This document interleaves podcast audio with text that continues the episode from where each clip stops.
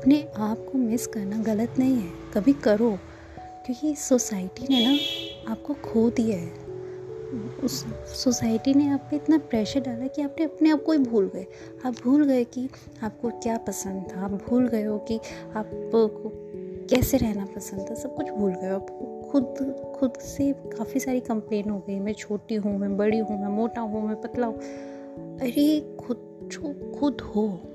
उससे बेटर कुछ और नहीं है। अच्छे तो अच्छे, बुरे तो बुरे।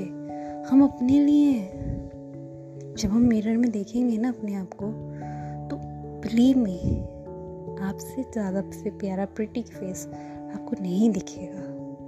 जो ऑनेस्ट है, खुद से।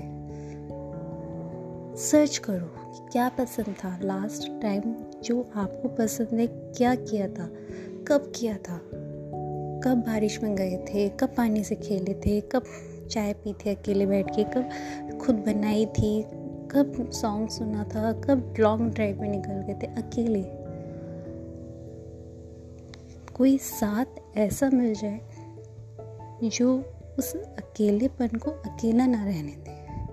बट आपके, खुद के स्पेस को ना छीने उसको तंग ना करे तो क्या गलत है? बट अगर कोई ऐसा ना मिले तो अपनी स्पेस के साथ खुद रहना, वो क्या गलत है? उससे तो फार बेटर है ना कि आप किसी के लिए बिल्कुल ज़मीन पे घुटनों के लिए बैठ जाओ और मिले कुछ ना। तो ट्राई अपने लिए अपने लिए अपने से बेटर है। क्योंकि खुद का कंपटीशन अपने से करो, दूसरों से नहीं। हर कोई जीत जाएगा दूसरे से। खुद से नहीं।